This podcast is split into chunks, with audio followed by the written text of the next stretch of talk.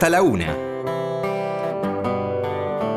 Historias de nuestra historia. Con Felipe Piña. Por Nacional.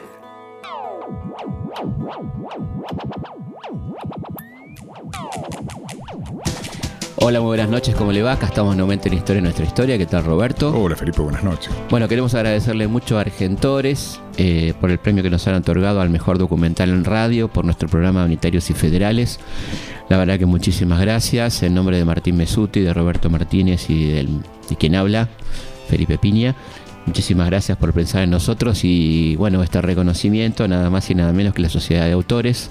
Así que para nosotros es un gran honor y, y trataremos de honrar como ocurre con los premios, que creo que a uno más que alabarle el ego lo, lo comprometen, ¿no? Con seguir haciendo las cosas lo mejor posible. Así que muchas gracias, Argentores. En este caso nos vamos a ir un poquito, correr un poquito del mapa y vamos a hablar de un hecho internacional pero trascendente que ocurrió el 11 de septiembre, fecha que quedó marcada a nivel mundial solamente por un hecho que fue el del 2001, un hecho gravísimo por cierto, ¿no? Pero hubo otro 11 de septiembre previo.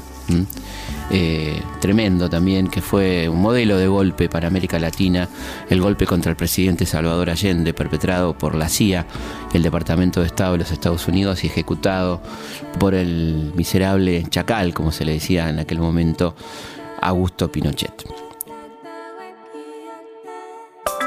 Estás en Historias de nuestra historia, por la radio de todos.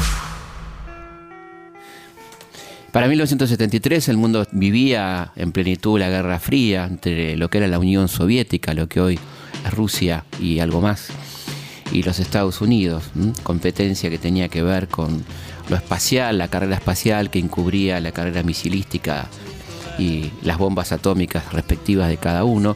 La guerra de Vietnam tomaba un nuevo curso en 1973 con el inicio del plan de vietnamización, esto es empezar a dejar eh, ante la evidencia de la derrota, empezar a dejar a los vietnamitas que peleen entre ellos, pero por supuesto Estados Unidos apoyando fuertemente a Vietnam del Sur. Todo esto pasaba allá por 1973, año que va a tener una fuerte crisis del petróleo a fin de año, cuando se desate la guerra de Yom Kippur entre Israel y los países árabes, y que esto va a provocar un boicot petrolero contra Occidente y una corrida muy fuerte de precios, desabastecimiento y demás en el mundo occidental. En cuanto al cine, bueno, eran años gloriosos del cine. Eh, tenías, por ejemplo, la película Marcor de Federico Fellini, un extraordinario recorrido por la vida de Fellini y también aquellos momentos del fascismo en Italia. El Exorcista, una de miedo, como se decía entonces, ¿eh? que pasó a la historia. Eh, la Noche Americana, una gran película de François Truffaut. Para los que le gustaba el karate y las artes marciales, estaba Bruce Lee con su Operación Dragón. Eh, Jesucristo Superstar, ¿eh? una gran película musical que trajo mucha polémica ante los conservadores, ¿eh? esta, forma de musicalizar la vida de Cristo. El Dormilón de Woody Allen, una película extraordinaria que era una sátira a las películas futuristas, una persona que la dormían con la, idea, la dejaban como congelada con la idea de poder operarse de un mal en el futuro, algo así como Walt Disney. Y este, bueno, ¿qué le pasaba a este hombre que aparecía en una época que, en la que no se reconocía? ¿Mm?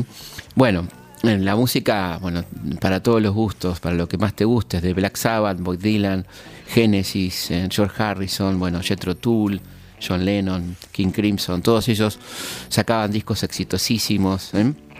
Led Zeppelin, Michael Jackson, ¿eh? que estaba ahí empezando a hacerse solista y conocido, eh, Paul McCartney, bueno, Pink Floyd, nada más y nada menos que Dark Side of the Moon, que estás escuchando un poquito de fondo en este momento, y el disco Queen de los Queen. Bueno, y un disco que pasará a la historia, casi un clásico, entre los clásicos de Rick Wakeman, Las seis esposas de Enrique VIII. ¿eh? Sonaba más o menos así.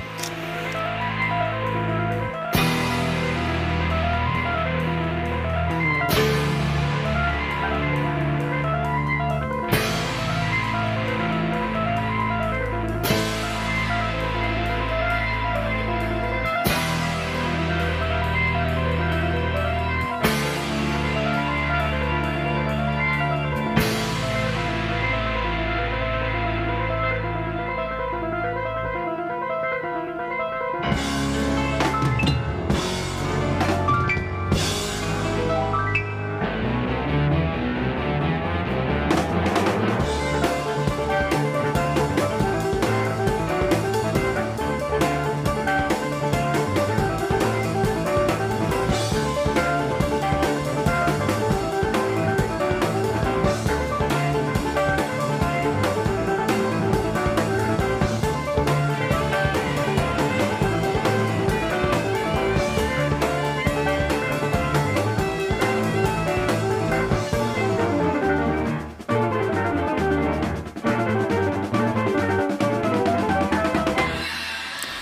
Y también estaba Ringo Starr. Eh, cada uno de los Beatles sacaba discos por su cuenta ya a esa altura. Los Beach Boys con Holland. Bueno, todo esto podías escuchar en aquel momento y por supuesto en Argentina estaba sonando muy fuerte Sui Generis, que había sacado su disco el año anterior. Eh, la música llamada progresiva estaba el Flaco Espineta con Pescado Rabioso, bueno, todas estas bandas que, bueno, por supuesto Papos Blues, ¿eh? Orions, Beethoven, todos esos grupos que sonaban muy fuerte en aquella Argentina, donde también este, se escuchaba muchísimo folclore, la música llamada de protesta, Daniel Biglietti, los Quilapayún, los Inti Limani, ¿eh? Alfredo Citarrosa, toda esa gente que sonaba también en, las peñas que proliferaban en un año muy particular para la Argentina, 1973, el regreso del peronismo al gobierno después de 18 años de proscripción, las elecciones con el tío Cámpora en el poder. ¿eh? Todo eso era el año 1973, donde se podían ver en Argentina nuevamente las películas prohibidas, como Último Tango en París, por ejemplo, o Estado de Sitio, ¿eh? una película que marcó también una época.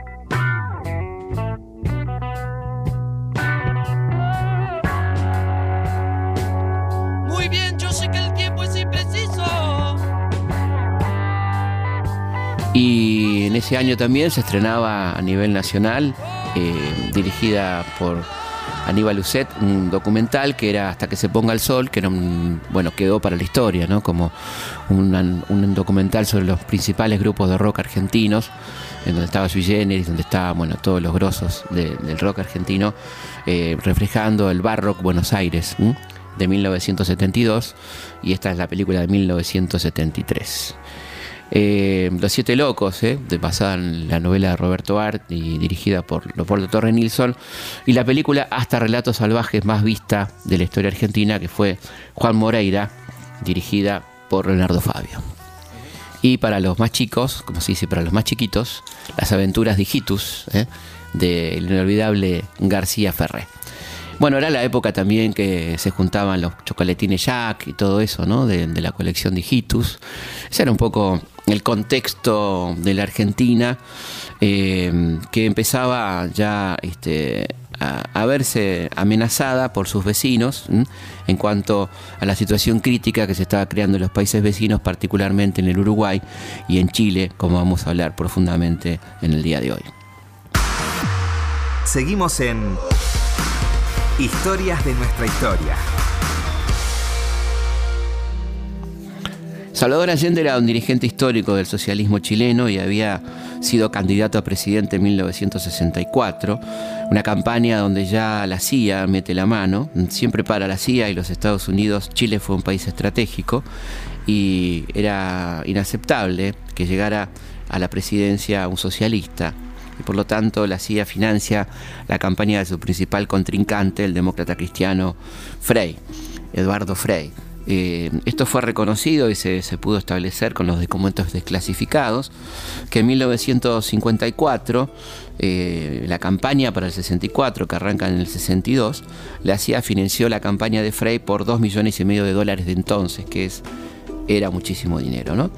y este, gastó 3 millones en propaganda eh, contra Allende, en campañas de desprestigio, etcétera, para lograr que lo que finalmente consiguió, que Frey este, fuera el presidente electo en aquellas elecciones.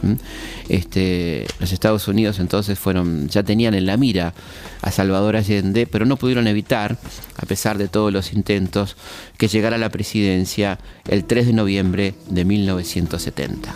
Bueno, entre las, cosas que se decían y que están en los documentos desclasificados, en los cuales nos vamos a basar en gran parte para contarte cómo fue aquel 11 de septiembre, el presidente Nixon dijo en una reunión, no hay que dejar ninguna piedra sin mover para obstruir la llegada de Allende. Y su empleado Henry Kissinger declaró públicamente, no veo por qué tenemos que quedarnos como espectadores y mirar cómo un país se vuelve comunista por la irresponsabilidad de su propio pueblo. ¿Mm? Esto decía Henry Kissinger este, en el momento en que Allende asumía la presidencia aquel 3 de noviembre de 1970. Y como no veía por qué, don Kissinger decidió junto a su jefe ordenar a la embajada que sondee esta vez otra permeabilidad, la de las Fuerzas Armadas, a un golpe militar preventivo que impida la asunción de Allende. Fue entonces que el embajador Corry, tras hacer sus investigaciones, eh, con la ayuda de los muchachos de la CIA, contestó que chocaba contra una histórica tradición democrática de las Fuerzas Armadas chilenas en general y con la rotunda negativa del comandante en jefe general René Schneider en particular. Es decir, que el general Schneider, haciendo gala de una tradición democrática del ejército chileno, se negaba a, obedecer a los mandatos de la CIA. Ante estas malas noticias para Washington, Nixon ordenó eliminar a Schneider. Así se hacían las cosas allá por los años 70. Según las anotaciones registradas por el secretario Richard Helms de una reunión en el Salón Oval de la Casa Blanca presidida por Nixon y Kissinger, el presidente dijo que no le preocupaban los costos, que ponía inmediatamente 10 millones de dólares para el operativo, que enviaría a Chile a sus mejores hombres expertos en inteligencia y contrainteligencia para asesinar a Schneider y para lanzar campañas de acción psicológica que hagan chirrear a la economía chilena. Esto que estás escuchando no es ciencia ficción, está en los documentos declasificados ¿eh? de los Estados Unidos. Los yanquis han logrado finalmente la permeabilidad de un grupo de militares chilenos, encabezados por el general Bió, por la módica suma de 50 mil dólares a cobrarse tras la concreción del asesinato. Estamos hablando de sicarios. La única diferencia es que estos son militares en actividad y altos jefes del ejército chileno, de la FACH, ¿eh? Todo un símbolo, las Fuerzas Armadas chilenas.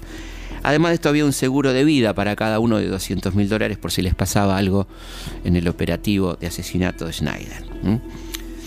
Como solía ocurrir, los deseos de Nixon se cumplen, su gente llega a Santiago y el 18 de octubre envían su primer cable que dice textualmente. Se reúnen clandestinamente el 17 de octubre, sus planes progresan mejor de lo que habían pensado, dicen que tienen que actuar porque creen estar bajo sospecha y vigilados por partidarios de Allende. El cable termina así. Solicito el rápido envío de tres ametralladoras estériles de calibre 45 y la munición correspondiente al aparato número 1. Por favor, confirmen antes de las 20 horas locales del 18 de octubre que esto es posible, para que pueda informar convenientemente a sus contactos. La respuesta de Washington es inmediata y confidencial. Se envían subametralladoras y munición por correo regular que saldrá de Washington a las 7 horas del 19 de octubre y llegará a Santiago a última hora por la noche del 20 de octubre. Preferimos usar transporte regular para no llamar la atención, dice el cable. ¿eh? Este, no sé si si, si podés creer ¿no? lo que estamos escuchando. Esto ocurría en octubre de 1970, eh, unos días antes de que asuma la presidencia Salvador Allende. Estaban preparando el infierno ¿no? para que Allende no pudiera asumir. Las armas llegaron puntualmente, como corresponde, por el correo regular de los Estados Unidos, y el 22 de octubre del 70 caía asesinado por negarse a encabezar el golpe de Estado ideado y financiado por el gobierno de los Estados Unidos, el general René Schneider, la primera víctima de este desastre, ¿no? que es la intervención directa de los Estados Unidos en la política interna de Chile. Por eso cuando uno dice que el golpe de Chile fue un golpe ideado y, producido por los Estados Unidos, no estamos exagerando, porque los propios documentos norteamericanos así lo afirman, no, no hay acá ninguna duda ni ninguna apreciación subjetiva. El atentado tenía además el objetivo de culpar a la izquierda chilena y lanzar una campaña mediática sobre los peligros que implicaba un gobierno comunista en Chile. Pero esto no impidió la asunción de Allende y la puesta en marcha del programa de la Unidad Popular. ¿no? Digamos, esta la idea era tirarle este muerto a la izquierda, pero la idea esta no prosperó y vamos a escuchar a Salvador Allende en uno de los discursos de la campaña, finales de la campaña electoral de 1970. Vamos a ganar. Porque somos la izquierda unida, porque somos la unidad popular, somos las fuerzas políticas más poderosas y las fuerzas sociales más significativas. Campesinos y profesores universitarios, pequeños, medianos comerciantes e industriales, agricultores y obreros industriales, estudiantes y dueñas de casa, intelectuales y profesionales con conciencia social, artistas y creadores, somos el pueblo, somos la arcilla del futuro, somos los más, somos los mejores, por eso vamos a triunfar. Este que vas a escuchar ahora es el discurso de la victoria, ¿no? El discurso cuando ya se produce el triunfo electoral de Salvador Allende. En lo íntimo de mi fibra de hombre, como siento en las profundidades humanas de mi condición de luchador, lo que cada uno de ustedes me entregara. Esto que hoy germina es una larga jornada. Yo solo tomé en mis manos la antorcha que encendieran los que antes que nosotros lucharon junto al pueblo y por el pueblo. Y nunca como ahora la canción nacional tuvo para ustedes y para mí tanto y profundo significado.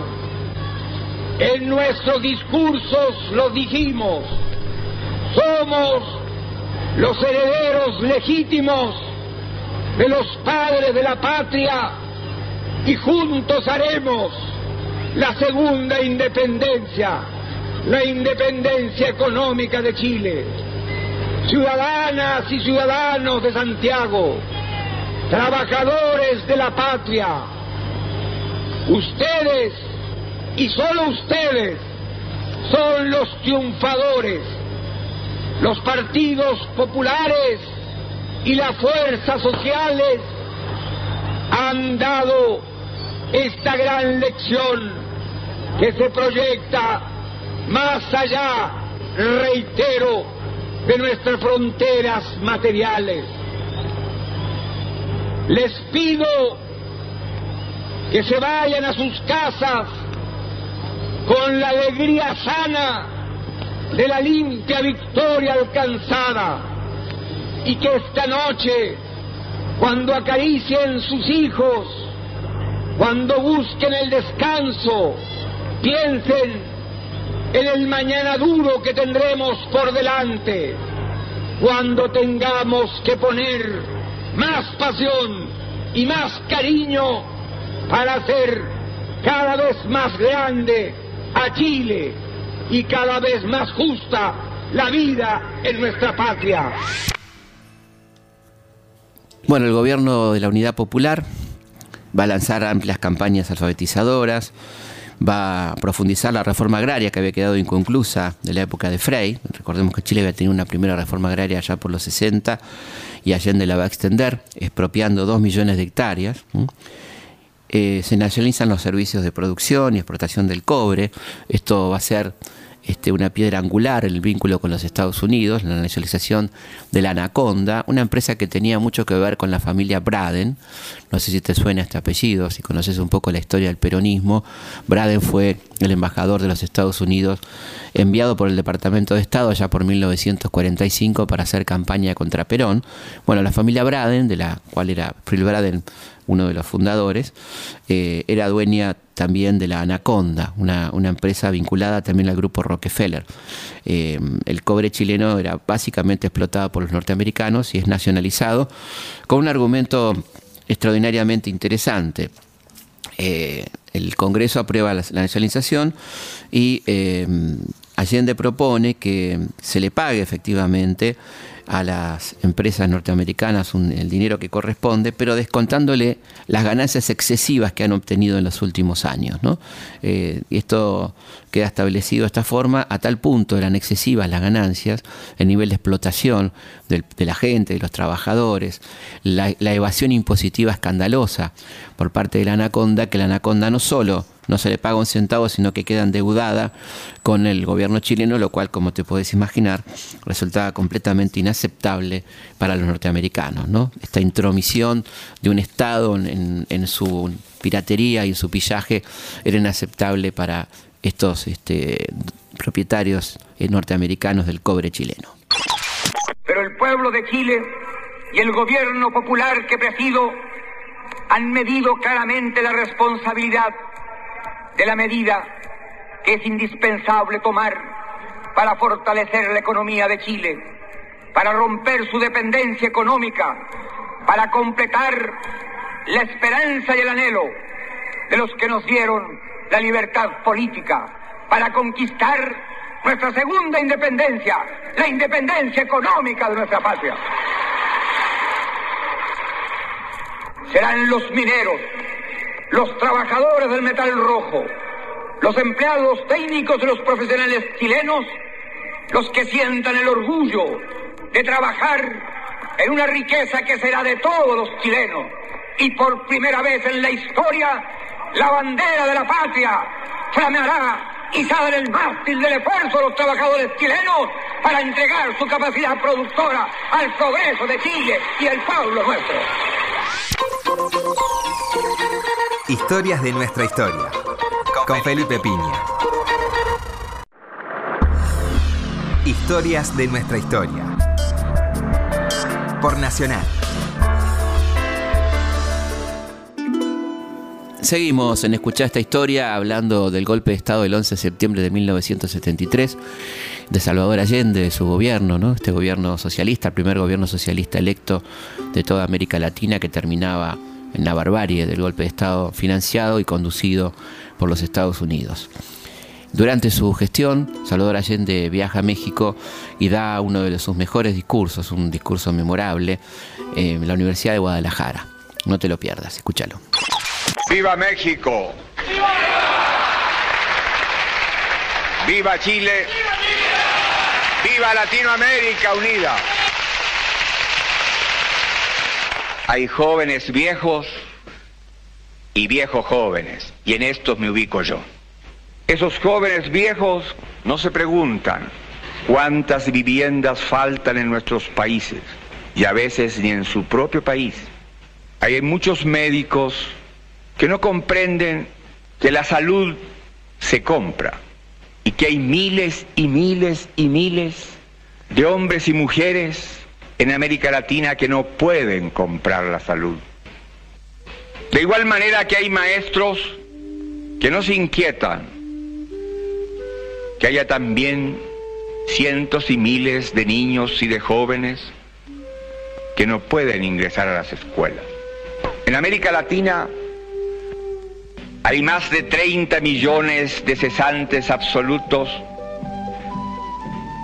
y la cifra se eleva por sobre 60 millones, tomando en consideración aquellos que tienen trabajos ocasionales. Para que termine esta realidad brutal se requiere un profesional comprometido con el cambio social. Se necesitan profesionales que no busquen engordar en los puestos públicos, en, los, en las capitales de nuestras patrias, que la obligación del que estudió aquí es no olvidar que esta es una universidad del Estado, que la pagan los contribuyentes, que la inmensa mayoría de ellos son los trabajadores y que por desgracia en esta universidad y como en las universidades de mi patria, la presencia de hijos de campesinos y de obreros alcanza un bajo nivel todavía.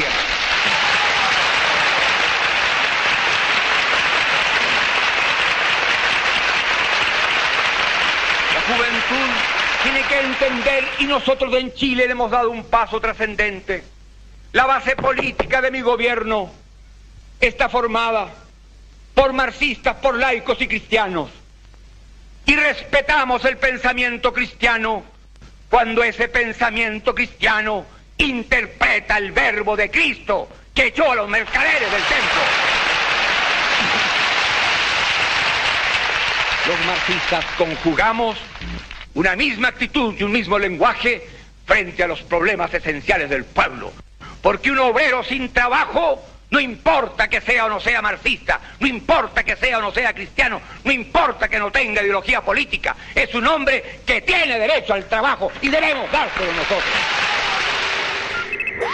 Otro brillante discurso que tiene una permanente actualidad habla de la la idea de la izquierda, ¿no? La, cuestión de la militancia y que algunos por llevar el manifiesto comunista bajo el brazo piensan que lo han asimilado, dice él, ¿no? entre otras cosas. Eh, y dice esa famosa frase que ha quedado para la historia, ser joven y no ser revolucionario es una contradicción hasta biológica. ¿eh? Vamos a escuchar este notable discurso de Salvador Allende a los jóvenes universitarios chilenos, pero que puede aplicarse a muchos otros jóvenes universitarios, como vos que estás escuchando este programa. La revolución no pasa por la universidad. Y esto hay que entenderlo. La revolución pasa por las grandes masas. La revolución la hacen los pueblos. La revolución la hacen esencialmente los trabajadores. Entonces, uno se encuentra a veces con jóvenes que como que han leído el manifiesto comunista o lo han llevado largo rato debajo del brazo, creen que lo han asimilado. Y dictan cátedra y exigen actitudes y critican a hombres que por lo menos tienen consecuencia en su vida. Y ser joven y no ser revolucionario es una contradicción hasta biológica. Pero ir avanzando en los caminos de la vida y mantenerse como revolucionario en una sociedad burguesa es difícil.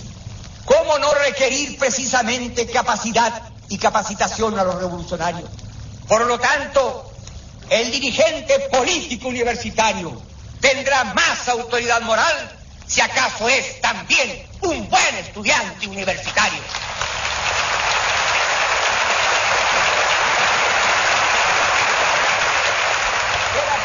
Universitario y mal estudiante es fácil. Ser dirigente revolucionario y buen estudiante es más difícil. Pero el maestro universitario respeta al buen alumno y tendrá que respetar sus ideas, cualquiera que sean. A partir de la valiente nacionalización del cobre, la campaña de promoción social, del aumento de salarios, la actualización de salarios que venía tan absolutamente eh, comprimida en Chile, comienza la campaña de la oposición básicamente de dos partidos, el Partido Nacional, que era la derecha chilena, que va a ser luego la base de sustentación civil del golpe militar, y la oposición de centro derecha, que era el Partido Demócrata Cristiano, encabezado por Eduardo Frei y Patricio Alwin, quien luego será presidente de Chile en la transición. Estos partidos van a empezar a, a trabajar contra Allende. Partido Demócrata Cristiano todavía guardando las formas este, en los primeros años del 71 hasta el 72 se podría decir y finalmente asociándose al golpe en una complicidad que quedará para la historia. Y un, eh, elemento que va a ser este, fuertemente negativo para la imagen de Salvador Allende en la clase media chilena este, que es una clase media muy particular, era una clase media muy particular, más muy vinculada al pensamiento de la oligarquía en general, eh, fue la visita de Fidel Castro eh, a Salvador Allende en aquel año de 1971. Eh, esta visita provoca, por ejemplo, la aparición de los cacerolazos en los barrios de Providencia, Las Condes, los barrios ricos de Santiago, y este, una verdadera alerta para los Estados Unidos. Vamos a escuchar un fragmento del llamado Diálogo de América entre Salvador Allende y Fidel Castro cuando visitaba Santiago. La motivación de los pueblos en su lucha a través de la historia es variadísima. ¿Cómo podría usted definir, eh, comandante, la motivación de la lucha del pueblo cubano? Eh, digamos, por lo menos de acuerdo con nuestra concepción, que la gran, el gran motor de la historia han sido las luchas de las masas oprimidas contra los opresores. Y eso está perfectamente estudiado y se conoce desde que existen las clases en la sociedad humana. En nuestro país existía la doble motivación de un país sometido y humillado por el imperialismo y además dentro de esa situación una gran masa de campesinos sin tierra y una gran masa obrera explotada, unas condiciones de, de miseria espantosas falta total de asistencia médica para las capas pobres de la población, deficiente sistema educacional, un porcentaje altísimo de analfabetos, falta de perspectiva para la juventud, cientos de miles de desempleados, es decir, que había una situación social desesperada. Podríamos decir que la gran motivación de nuestro pueblo era la lucha por la vida. Presidente Allende, la experiencia política chilena es, una, es seguida con atención en todo el mundo. Eh, es una experiencia que tiene obstáculos. ¿Cómo podría usted definir esos obstáculos? ¿Te das cuenta, Fidel? Tres minutos para definir los obstáculos de una revolución que tiene que hacerse dentro de la democracia burguesa y con los cauces legales de esa democracia. Sin embargo, tú sabes perfectamente bien que hemos avanzado. Obstáculos. ¿Nacen de qué? En primer lugar, de una oligarquía con bastante experiencia, inteligente, que defiende muy bien sus intereses y que tiene el respaldo del imperialismo. Dentro del marco de una institucionalidad en donde el Congreso tiene peso y atribuciones y en donde el gobierno no tiene mayoría. De allí entonces que las dificultades sean bastante serias y hacen que el proceso revolucionario chileno, dentro de los marcos de esta legalidad, encuentre ¿no? cada día y en cada momento obstáculos para el avance del cumplimiento del programa de unidad popular. Se comprende, pues, Augusto Olivares, que las dificultades, en el caso nuestro, también están en relación con qué? Con una libertad de prensa que es mucho más que la libertad de prensa, que es un libertinaje de la prensa. Se deforma, se miente, se calumnia, se tergiversa los medios de difusión con que cuenta son poderosos. Periodistas vinculados a intereses foráneos y a, de grandes intereses nacionales. No. No solo no reconocen, sino que deforman, repito, las iniciativas nuestras. Todo esto teniendo nosotros que respetar las conquistas que el pueblo alcanzó y la cual, lógicamente, hace uso y mal uso la oposición al gobierno popular. Por eso, y tú lo has dicho también, y lo ha reconocido, que las dificultades que se nos presentan a nosotros son bastante Son admirables las dificultades. Ya ves tú. Presidente, y a pesar de esos obstáculos, se puede llevar adelante el proceso. Y se avanza, ya lo he dicho, el cobre es nuestro, el hierro es nuestro, el salitre es nuestro, el acero es nuestro. Es decir, las riquezas básicas las hemos conquistado para el pueblo. Bueno, yo tengo una impresión que esa resistencia acude a los procedimientos clásicos, además más desarrollados y son procedimientos que nosotros calificamos de fascistas y que tratan por tanto de ganar masa. Masa con la demagogia si es posible en los sectores más atrasados de las capas humildes y ganar masa en las capas medias. Y entonces ahora falta una cuestión por demostrar, si esos intereses se resignarán pasivamente a los cambios de estructura que la Unidad Popular y el pueblo chileno han querido llevar adelante. Y es de esperar, si nosotros vamos a analizar teóricamente esta cuestión, que hagan resistencia, hagan resistencia fuerte e incluso hagan resistencia violenta. De manera que sea un factor que no se puede descontar en absoluto de la actual situación chilena, a mi juicio, que es el juicio de un visitante, que viene de un país que está en otras condiciones y que es como un viaje de un mundo a otro mundo. Tú lo has dicho y yo creo que es muy justo. los revolucionarios nunca han generado la violencia. Han sido los sectores y los grupos golpeados por la revolución los que generan la violencia en la contrarrevolución. Mantuvieron los sistemas por la violencia y lo defienden por la violencia. La despedida a Fidel Castro se produce en el Estadio Nacional, un lugar que tendrá otro contenido emblemático. Después del golpe será un campo de concentración, no casualmente, sino seguramente recordando la presencia de Fidel y de Salvador Allende en ese estadio colmado de simpatizantes de la Unidad Popular. Ahí también eh, dijo, Fidel Castro algunas cosas que iban en esa dirección, ¿no? La dificultad enorme en América Latina de construir un Estado socialista en democracia, eh, con las reglas de la democracia capitalista. Inmediatamente comienza una campaña muy fuerte de la derecha, que era la dueña del poder económico, por supuesto, de desabastecimiento, ¿no? Empiezan a faltar artículos de primera necesidad, básicos, eh, y a esto se suma finalmente una enorme huelga de camioneros, ¿eh? una huelga de camioneros que termina provocando un fuertísimo desabastecimiento. Es tan grave la, la situación que va a hacer referencia a este hecho en un importantísimo discurso que da Salvador Allende allá por 1972 en la Asamblea General de las Naciones Unidas. Estamos frente a un verdadero conflicto frontal sobre las grandes corporaciones transnacionales y los estados. Estos aparecen interferidos en sus decisiones fundamentales, políticas, económicas y militares por organizaciones globales que no dependen de ningún Estado y que en la suma de sus actividades no responden ni están fiscalizadas por ningún parlamento, por ninguna institución representativa del interés colectivo. En una palabra, es toda la estructura política del mundo la que está siendo socavada. Las grandes empresas transnacionales no solo atentan contra los intereses genuinos de los países en desarrollo, sino que su acción avasalladora e incontrolada se da también en los países industrializados donde se asientan. Es nuestra confianza en nosotros lo que incrementa nuestra fe en los grandes valores de la humanidad y en la certeza de que esos valores tendrán que prevalecer, no podrán ser destruidos. Como suele ocurrir en estos casos, eh, la ultraizquierda también hacía lo suyo y quería correr al gobierno socialista por izquierda con tomas de fábricas y tomas de tierras, el MIR particularmente, movimiento de izquierda revolucionaria.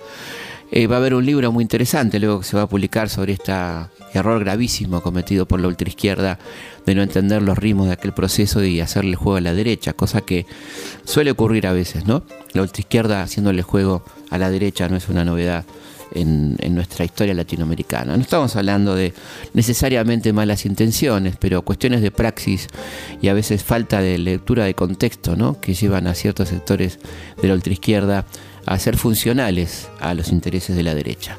Esto no quiere decir que la izquierda no tenga todo el derecho de cuestionar y a veces muy correctamente procesos revolucionarios, pero hay que tener en cuenta, estamos hablando puntualmente de lo que pasó en Chile, sin que uno tenga que hacer una inmediata sinonimia con otro proceso.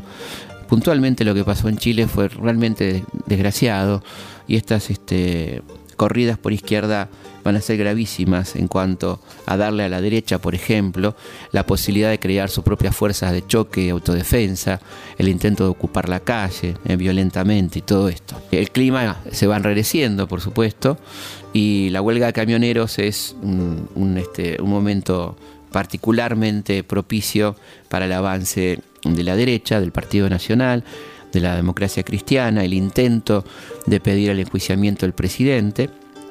El gobierno, a pesar de, su voluntad, este, va a tener que ir cediendo, intenta controlar los precios, hay una junta de abastecimiento de precios que logra frenar muy parcialmente el desabastecimiento y la inflación, pero tiene que ir aceptando algunas este, presiones del poder, como ir incorporando al Gabinete Nacional a los comandantes del ejército. ¿eh?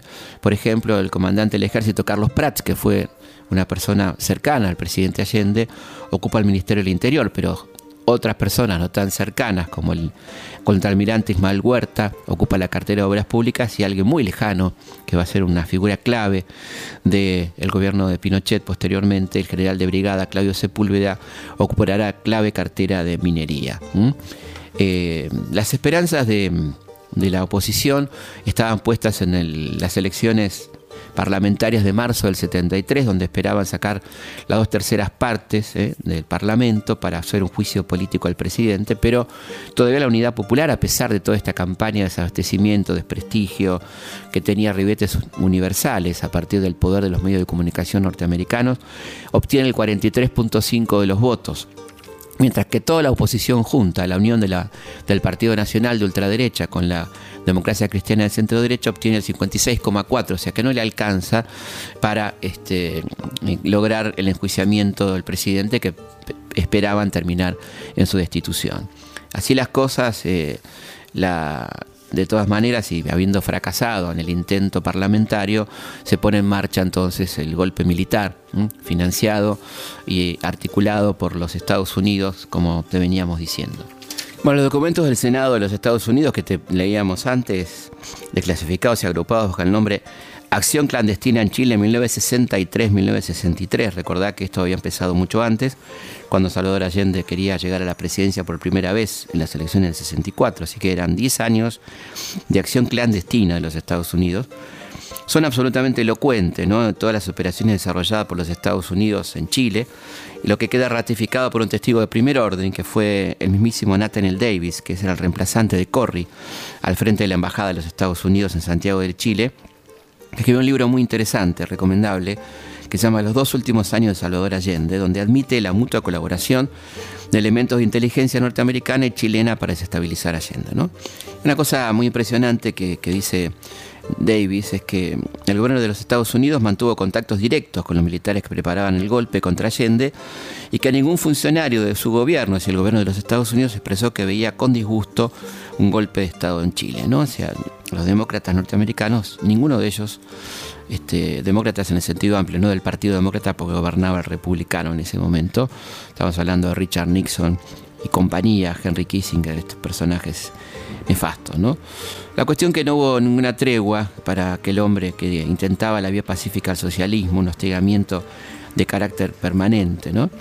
Un elemento clave para la preparación del clima golpista fue la acción de la prensa y particularmente un diario, el diario El Mercurio, que tuvo una actuación destacadísima en la campaña contra Allende, lanzando noticias falsas, como por ejemplo un día publicaron en su tapa faltará el azúcar, que no faltaba, y por supuesto el azúcar faltó porque la gente corrió desesperada a comprarla. ¿no? Estas eran algunas de las metodologías que utilizaba el diario El Mercurio en esta campaña de acción psicológica eh, un diario que fue tan corresponsable del golpe que recientemente el director del Mercurio de aquel entonces fue eh, echado de la Academia de Periodismo de Chile, ¿no?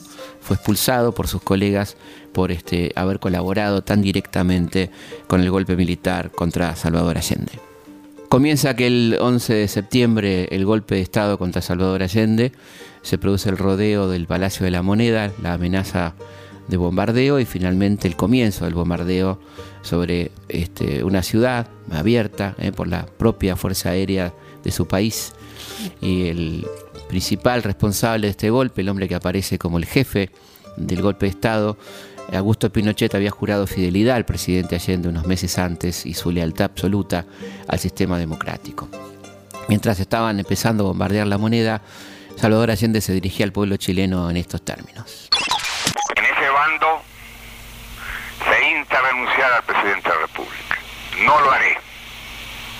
Notifico ante el país la actitud increíble de soldados que faltan a su palabra y a su compromiso. Hago presente mi distinción irrevocable de seguir defendiendo a Chile en su prestigio, en su tradición, en su norma jurídica, en su constitución. Señalo mi voluntad de resistir con lo que sea, de mi vida, para que quede la lección que, que coloque, que coloque ante la ignominia y la historia a los que tienen la fuerza y no la razón. En este instante señalo como una actitud digna que aquí está junto a mí el director titular de Carabineros, general José María Sepúlveda, y que en este instante los aviones pasan sobre la moneda. Seguramente la van a ametrallar. Nosotros estamos serenos y tranquilos. El holocausto nuestro marcará la infamia de los que traicionan la patria del pueblo. Mientras ocurría todo esto y ya habiéndose absolutamente perdido y como viendo que las cosas se terminaba y que su propia vida se terminaba, Salvador Allende se dirige al pueblo chileno en lo que fue su último discurso.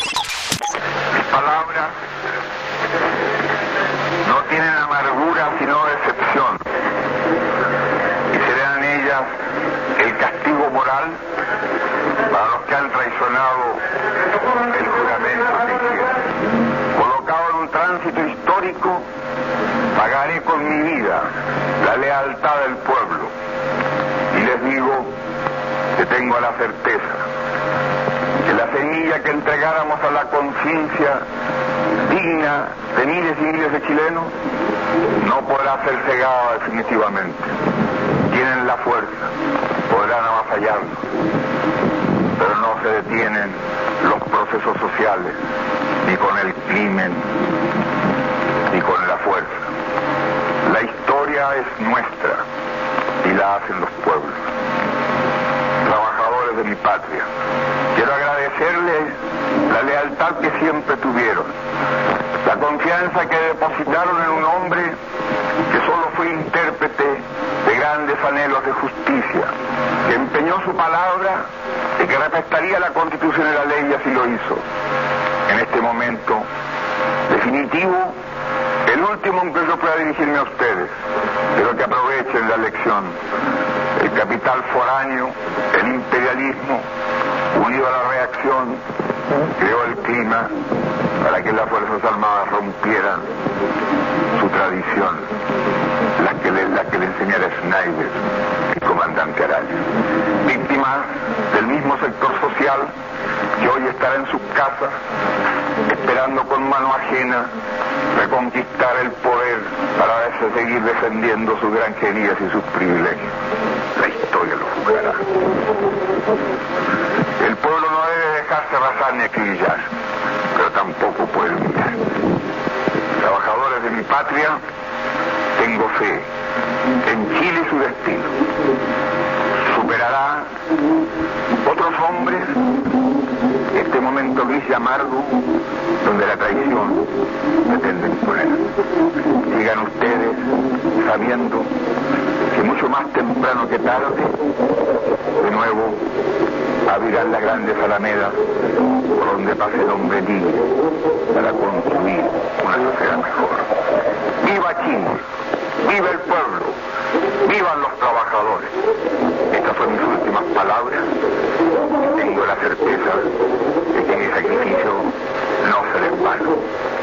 Tengo la certeza de que por lo menos será una lección moral que castigará la felonía, la cobardía y la traición.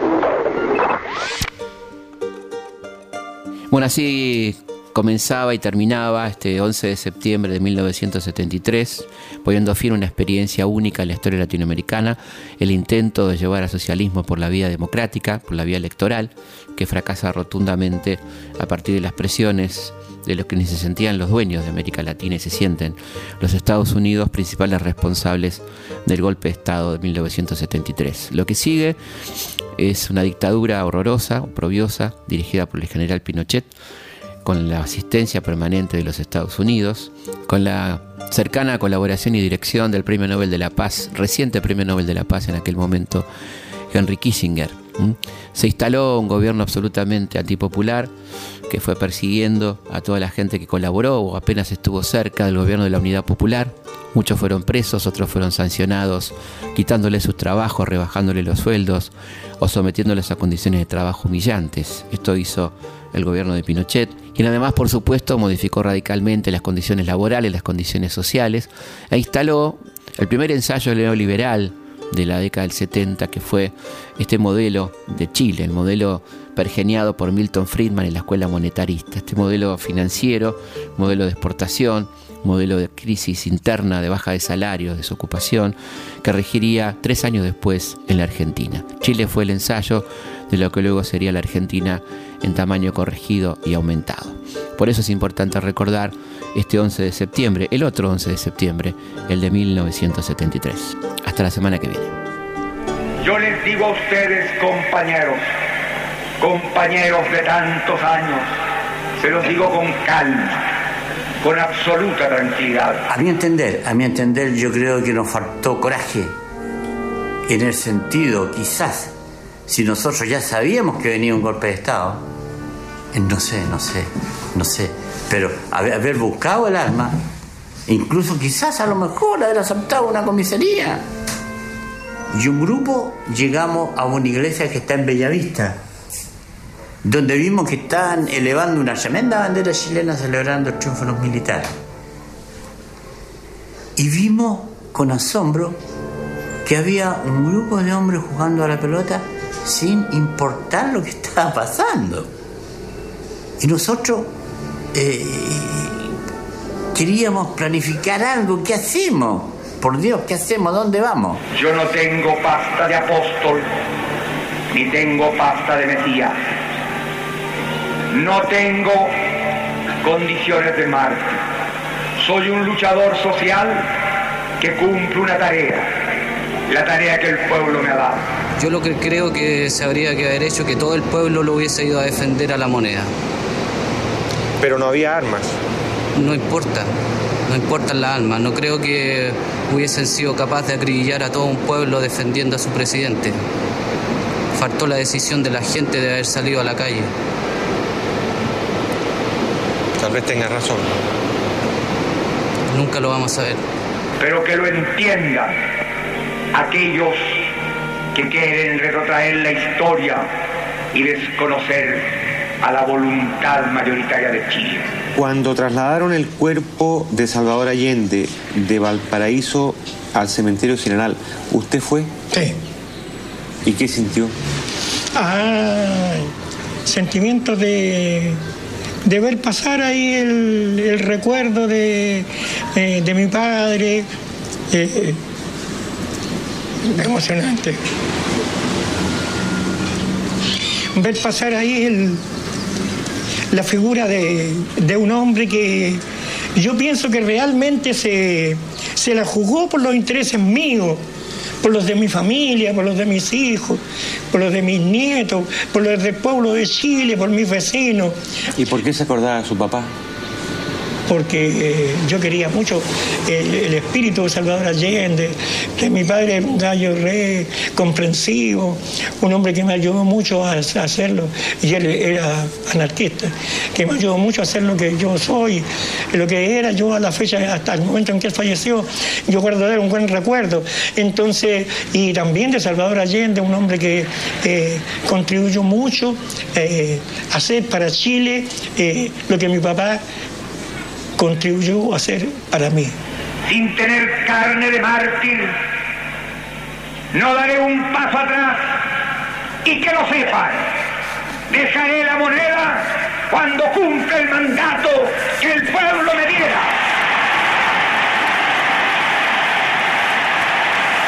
El pasado no pasa. De nuestro tiempo vivo hay pocos textos de historia.